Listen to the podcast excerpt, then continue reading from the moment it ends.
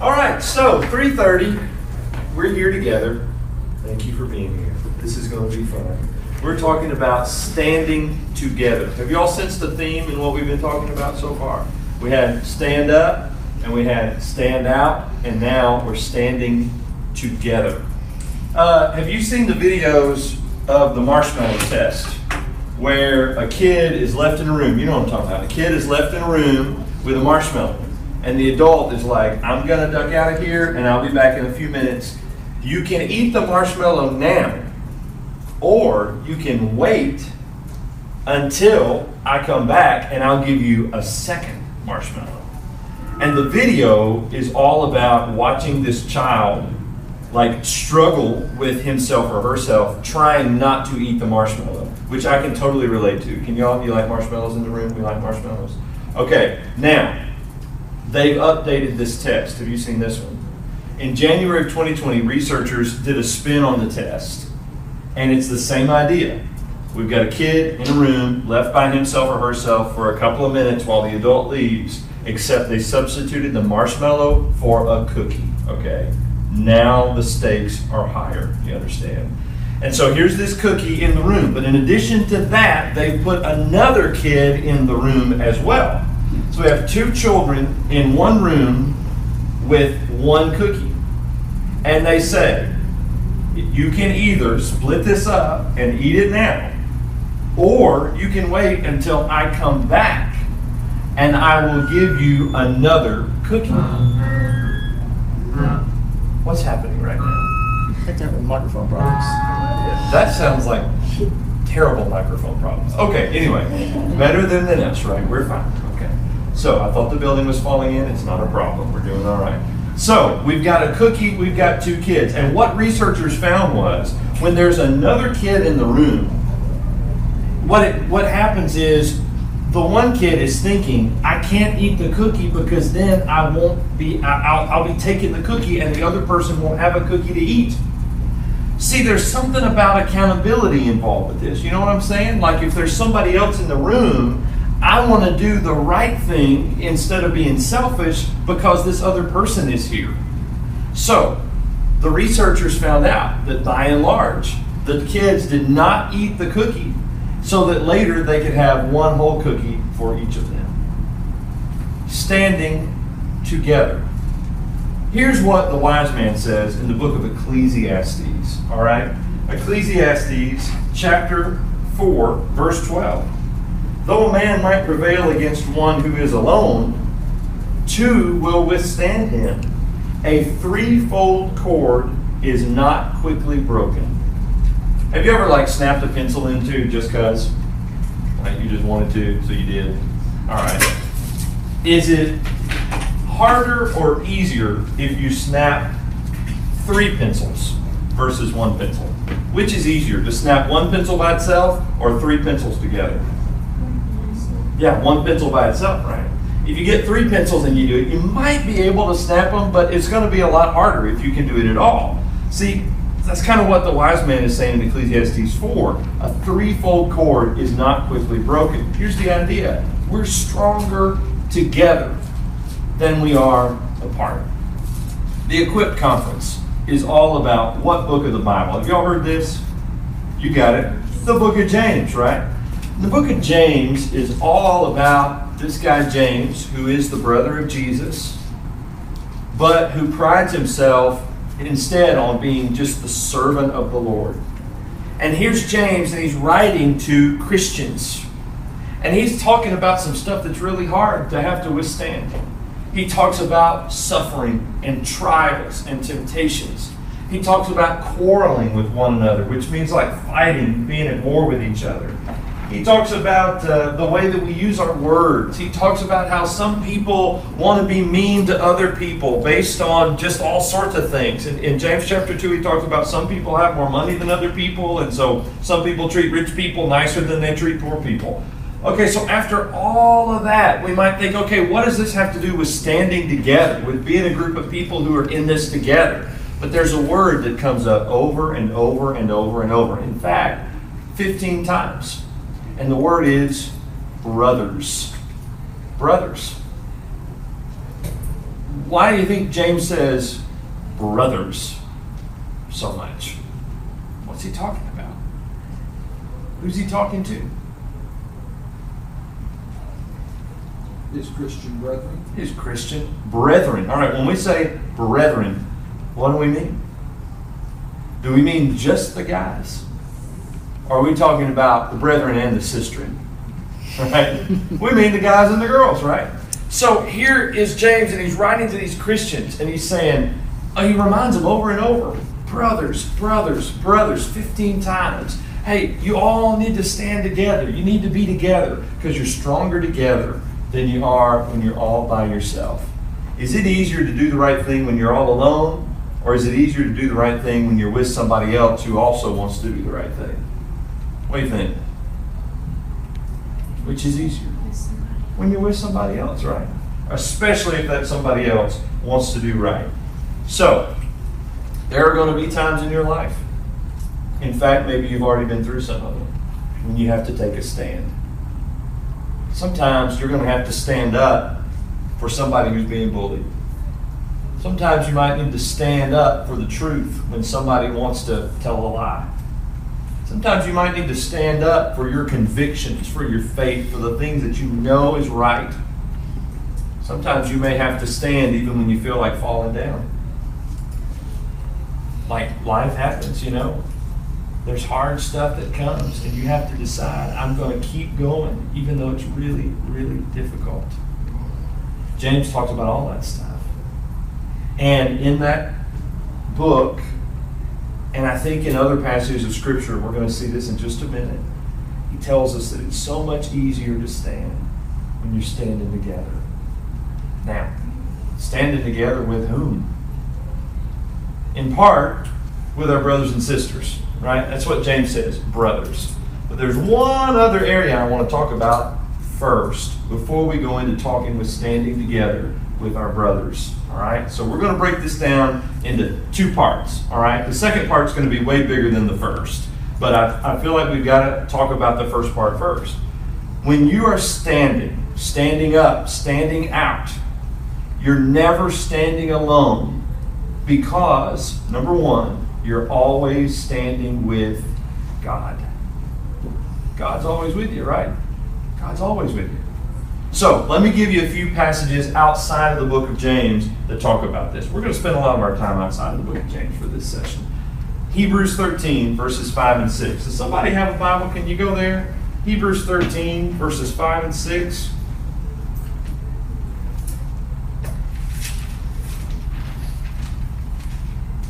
Hebrews is right before James, isn't it? All right, that makes it easy.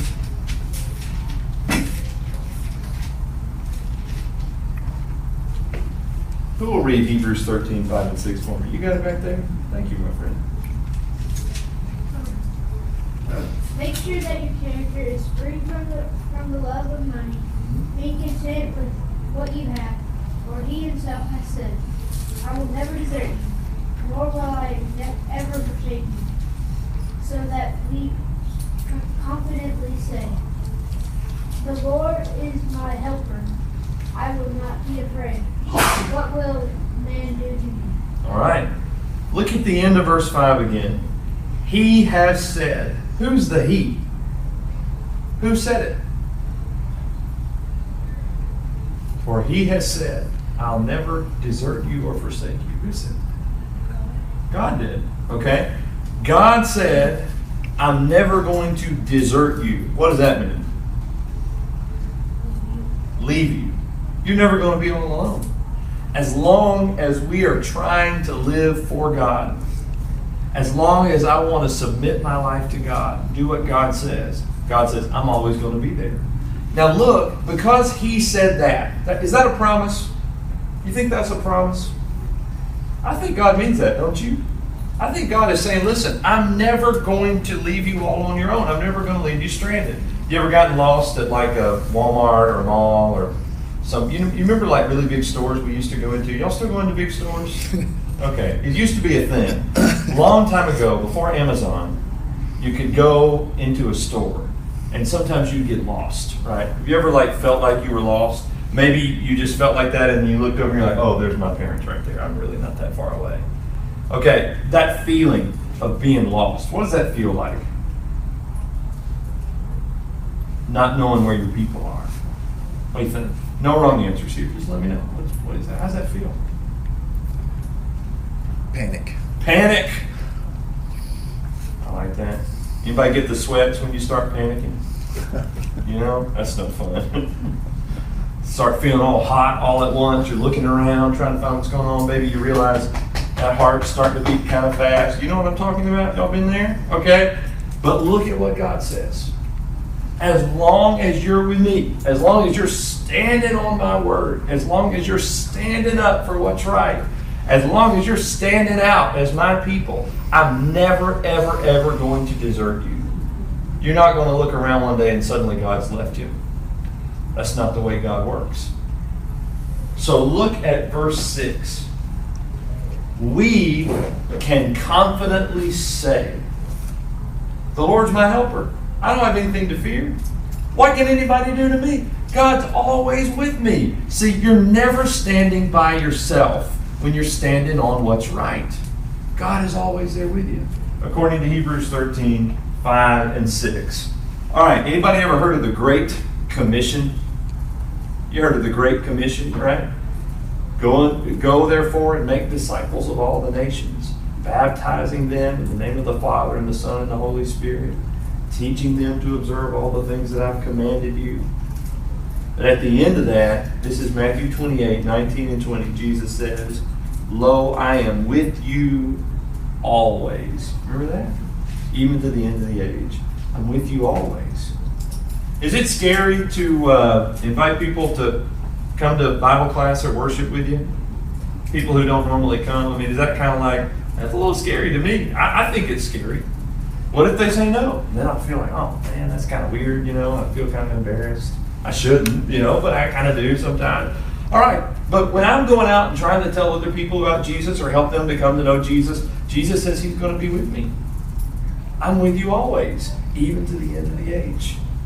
Um, boy, there's a lot of verses of Scripture that talk about the fact that God gives us this promise. He'll never, ever forsake us. Can you walk away from God? Yeah, you can. But God says, I'm never going to walk away. Right? If you leave me, that's your choice. But God says, I'm always going to be right here. So when we're standing for what's right, standing up, standing out, we're standing together with God. What do you think? Is that a nice thought? Do you like that? God's always with me. Sometimes we think about this and it's like God's always with me, and so He's watching everything you do. You know, He knows when you mess up, you know, whatever, and that's true. The Bible does say that. But most of the time in Scripture, God's presence is supposed to be a comforting thing. To know that I'm not all by myself. You know, God's with me through this. That makes me feel good. All right, so standing together, we're always standing with God. Hey, in 2 Timothy chapter 4, let's go over there a minute. 2 Timothy chapter 4, verses 16 and 17.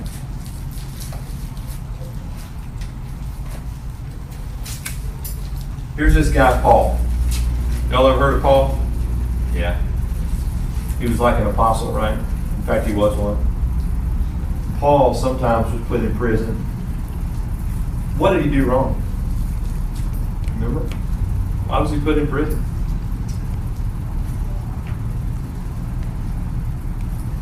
Mostly because he didn't do anything wrong, right? In fact, it wasn't because of something he had done that was wrong. It was just because people didn't like that he preached the truth about Jesus. Some people were trying to stop him from preaching. Can you believe that? And here's Paul, and he's in this prison cell. Probably like, you know, back then prisons were a little bit different. It may have been more like a hole in the ground with this hole up top where they could like, you know, put stuff down there for him if they needed to. And so here's Paul, and he's down there in like this hole. And he's got to feel all alone. When he wrote 2 Timothy, 2 Timothy chapter 4, we're going to look at verses 16 and 17. In 2 Timothy, this is near what Paul believes near the end of his life. He thinks he's going to be killed soon, executed by the powers that be because he's done nothing but preach the truth. At least since he became a Christian. Look at what he says in uh, chapter 4, verse 16. 2 Timothy chapter 4, verse 16. At my first defense, who came to stand by me? Who was there with him? What? No one. Did Paul know some folks? I mean, did he have some friends and stuff like that? Yeah, he did. Granted, some of his friends at this point were maybe in a different town. Maybe they weren't physically present with him. Timothy was one of Paul's friends, and, and Paul is writing to Timothy and sort of talking about this. I kind of think maybe if Timothy had been around, he would have been there for Paul. But in this particular instance, Paul says, Here was this moment in my life, and everybody deserted me, the rest of verse 16 says. But look at verse 17. Who was with him? The Lord. But the Lord did what? He stood with me. The Lord stood with me. And what else? Strengthened me. Ah, now we're starting to get somewhere, right? So you can take one pencil and you can snap that thing right in half. No big deal. You can put one kid in a room with a marshmallow or a cookie, and if they're by themselves, that kid might end up eating the marshmallow and the cookie before the adult comes back into the room. But you put another kid in that same room, and suddenly there's more strength so that we can wait until the adult comes back in and we can both have a cookie. You add two more pencils to that one pencil, and suddenly you have enough strength to withstand a good amount of pressure. And here in 2 Timothy chapter 4, and we already saw it in Hebrews 13, and we already saw it in the Great Commission, when you're doing what's right, when you're standing, even though sometimes it's really hard to stand, you're never alone because God is there with you. And according to Paul, the Lord stood by me and he strengthened me. If you're looking for strength, you can always find it with God. You always find it in Jesus. So, do y'all go to school with, with each other or do you go to different schools? Do you see each other a lot at school? Y'all go to school together. Good for y'all half of you go to one school and half go to another school. Do you see each other a lot? Are you in a bunch of different classes or? Yeah. Wouldn't it be nice if like you could see each other maybe a little more? You know, your friends, you, you, worship together here at Lehman, and it's like, man, it'd be nice if we could stick together. It, it, but even when I'm by myself out there at school, right? Maybe my parents aren't around, maybe my church friends aren't around. I can know the Lord's always with that'll give me the strength to do what's right, even when sometimes other people don't.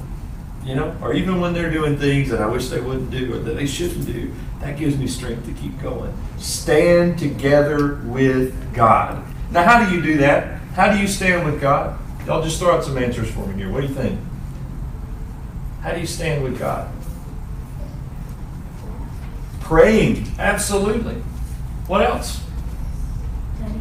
Study God's Word. What else? Prayer and study. Is there anything else we need to do other than pray and study? Worship Him? Absolutely. You know what? One of the things I love about this weekend, I mean, have y'all noticed between sessions it's kind of hard to move around in here because this hall is so packed full of people? Or tonight, you know, when, when, when it's time for all of us to go in the auditorium, it's going to be pretty full in there. And that just reminds me, I'm not all by myself.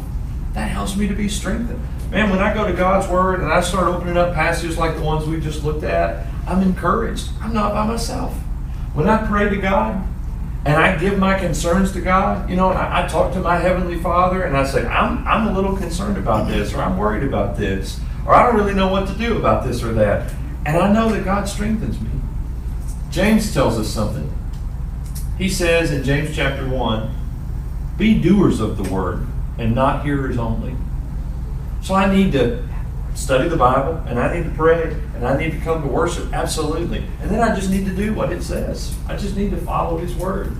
And when I do those things, I'm standing with God. And I have assurance, I feel confident because God's Word tells me this, that God is also standing by me. That helps me to be stronger. We're stronger together. I kind of like that thought because even when I'm all by myself, I'm not alone because God's with me. Anything you want to add there? You want to throw anything out? Just want to give you the opportunity. right, you're doing great. There's one more thing. And I told you the second one is longer than the first one. We got 20 minutes for this one. All right, so you ready? Stand together with God, but we also stand together with God's people. We stand together with God's people. This is a point that you guys really, really need to know. You're not by yourselves. All right, here's the thing we love God. And what a strength it is to know that God is always with me. That's great. The problem, if I'm being honest, is I can't see God.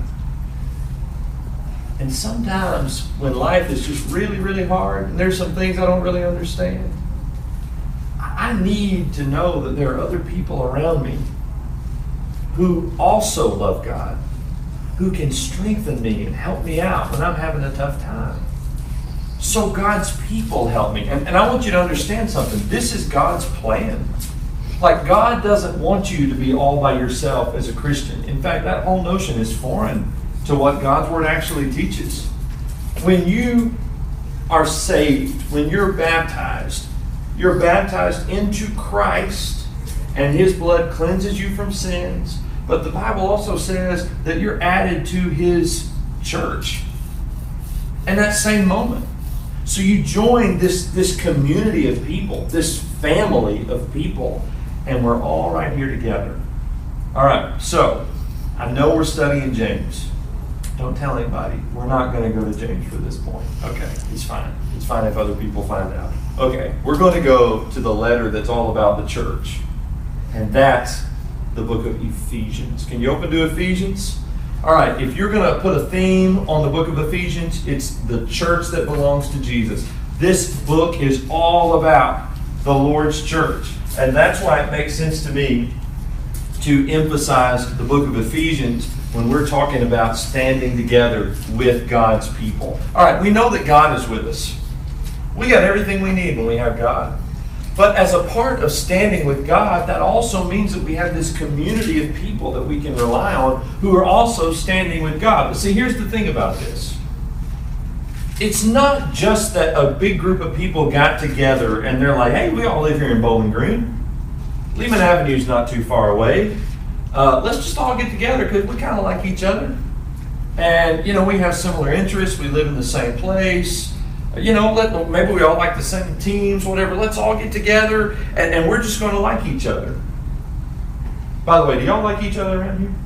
Okay, good. All right, good. That was scary asking the, the youth a question like that. No, that was good. You guys answered it right. We do like each other, but when we talk about being together as a church family, it's more than just because we like each other.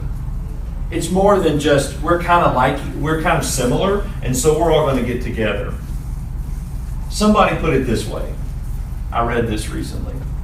If you had a hundred pianos and you tuned them all what you're doing when you're tuned do you know about tuning a piano? Have y'all ever seen this done?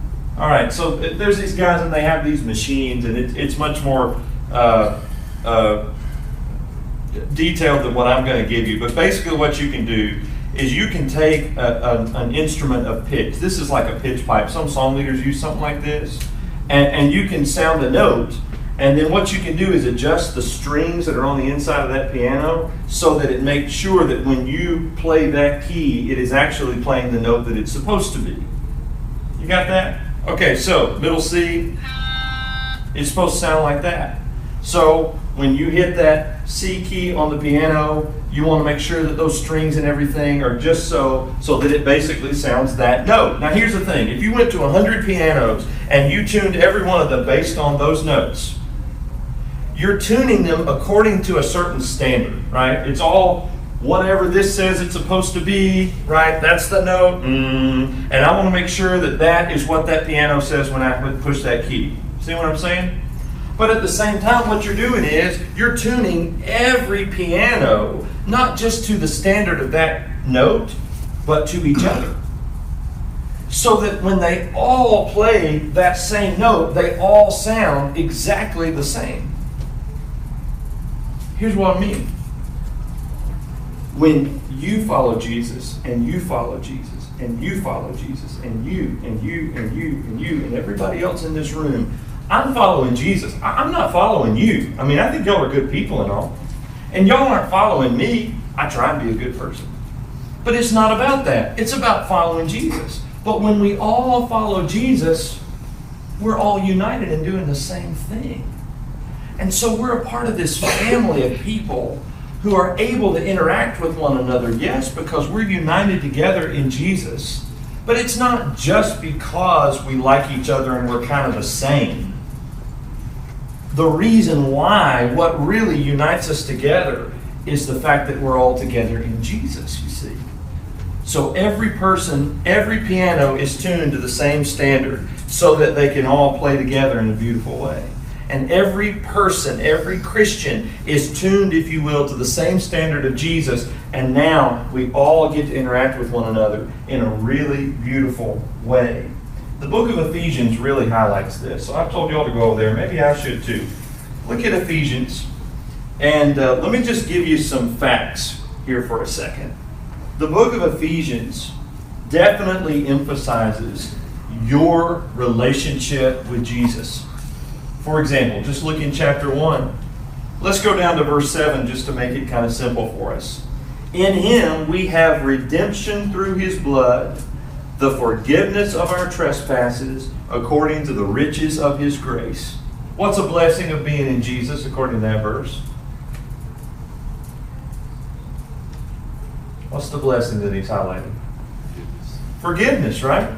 Okay, so in Jesus, I find the forgiveness of my sins because I've been washed by his blood. But did you notice something interesting?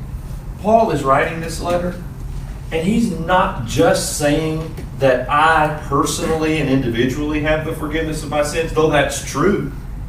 He says, In him we have redemption through his blood, the forgiveness of our sins or trespasses. We, our. Those are plural, aren't they? What does that mean? Is he talking to just one person or is he talking to a group of people? We're talking to a group of people, right? We're together in this. So here in Ephesians, he's talking about the church and he's highlighting the fact that we're standing together. In fact, 101 plural pronouns are found in six chapters of the book of Ephesians.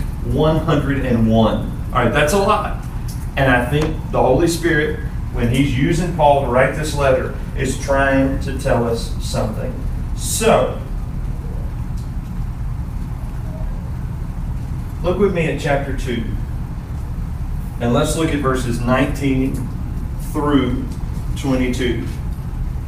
All right, I want to tell you something back in the first century when the New Testament was being written, th- these people had, well, a bunch of problems. But one of the major ones was sometimes they didn't get along with each other. Especially Jews didn't get along with it, pretty much anybody else. You had the Jews, and then you had everybody else, and they were called Gentiles. All right? And that's basically just whoever's not a Jew. All right? And the Jews thought that I think sometimes they thought that because of the Old Testament, you remember God had chosen the Israelites, and the Israelites are the same as the Hebrews, and the Hebrews are the same as the Jews, right? And so God, I think these Jews kind of thought that God loved them more, or that maybe they had a better place with God just because of the Old Testament roots. Now the reality is God loves everybody, Jew or Gentile. I'm going to tell you something. Uh, if we have to, if I have to tell you which are you, a Jew or a Gentile, I'm a Gentile. All right, and I'm thankful that God loves Gentiles.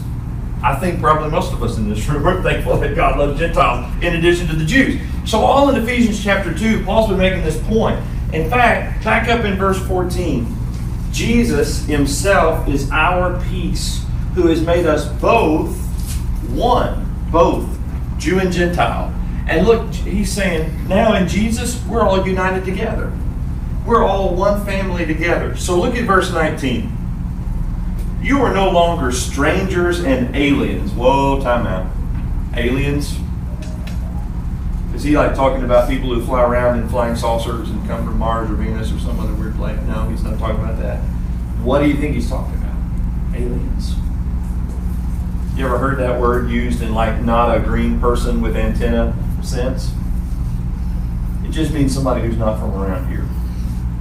It kind of means somebody who doesn't belong, an alien. That's why we call the made up creatures that have, you know, the antenna and are green and fly around in flying saucers aliens. You know, they're, they're from somewhere else. They're from around here.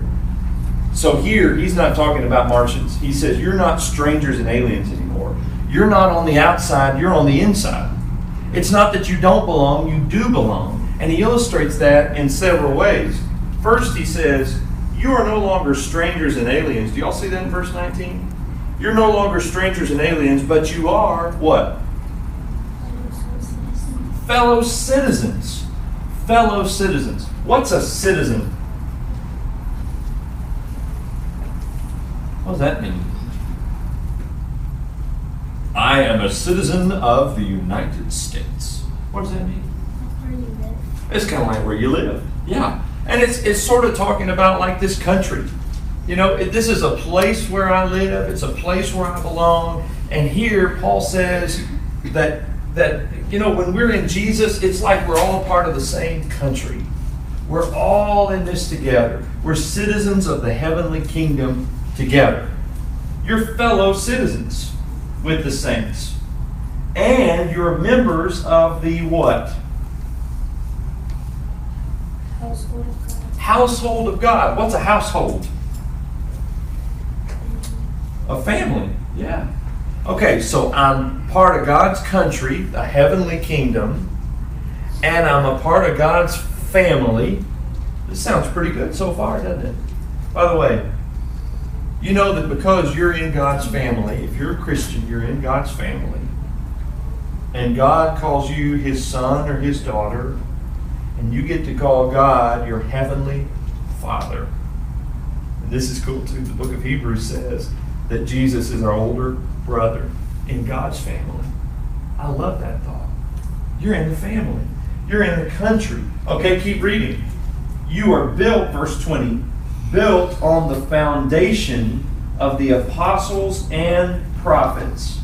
Foundation. Uh, what do you what do you think of about a foundation? What does that mean? Foundation. What's a foundation?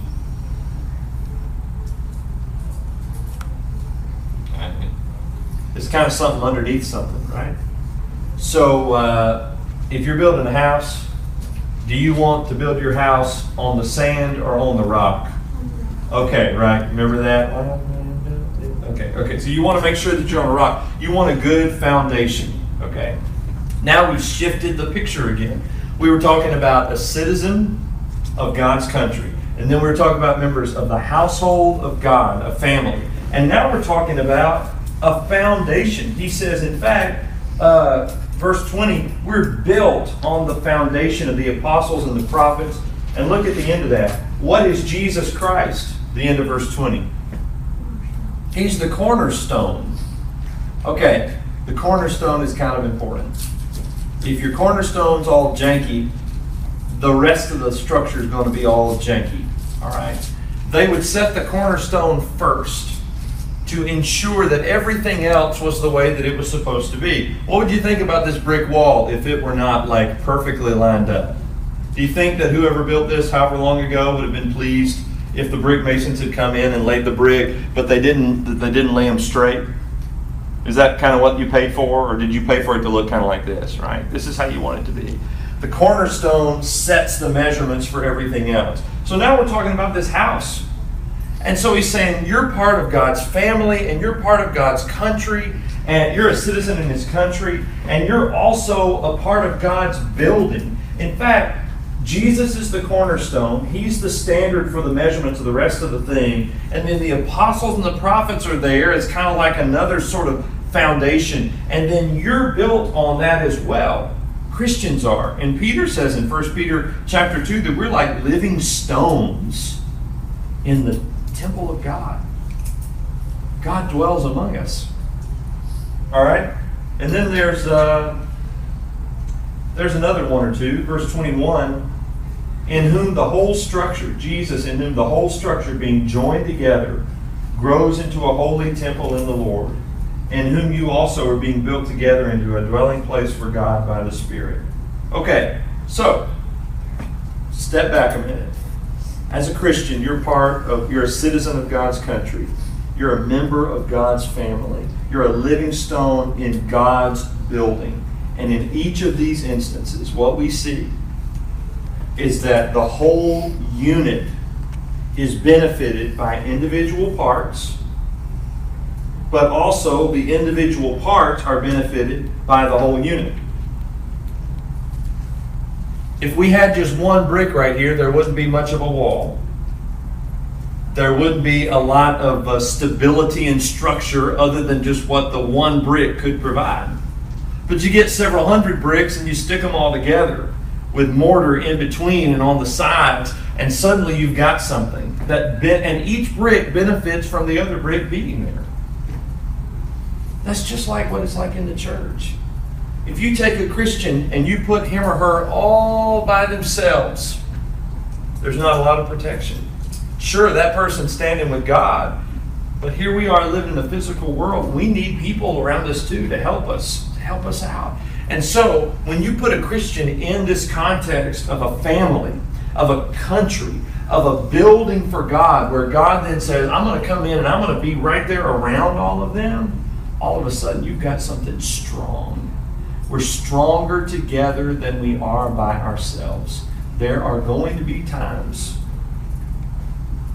when Satan is going to try to convince you that you don't need all these people.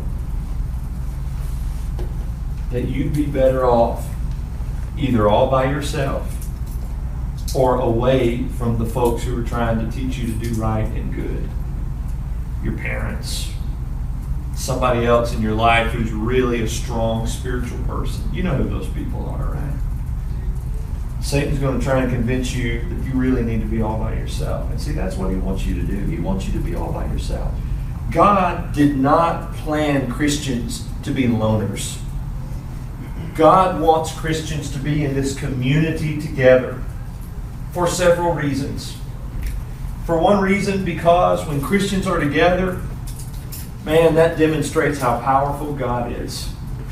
Look at what God can do in bringing folks together. In Ephesians 2, verse 14, remember I told you there were these two groups of people that didn't get along? Who were they again?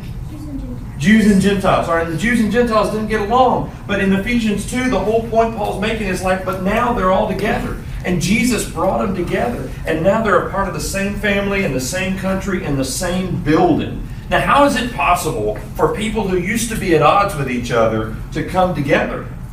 The only way that's really, truly possible is through the power of God working through Jesus, who brings us together and breaks away anything that could divide us.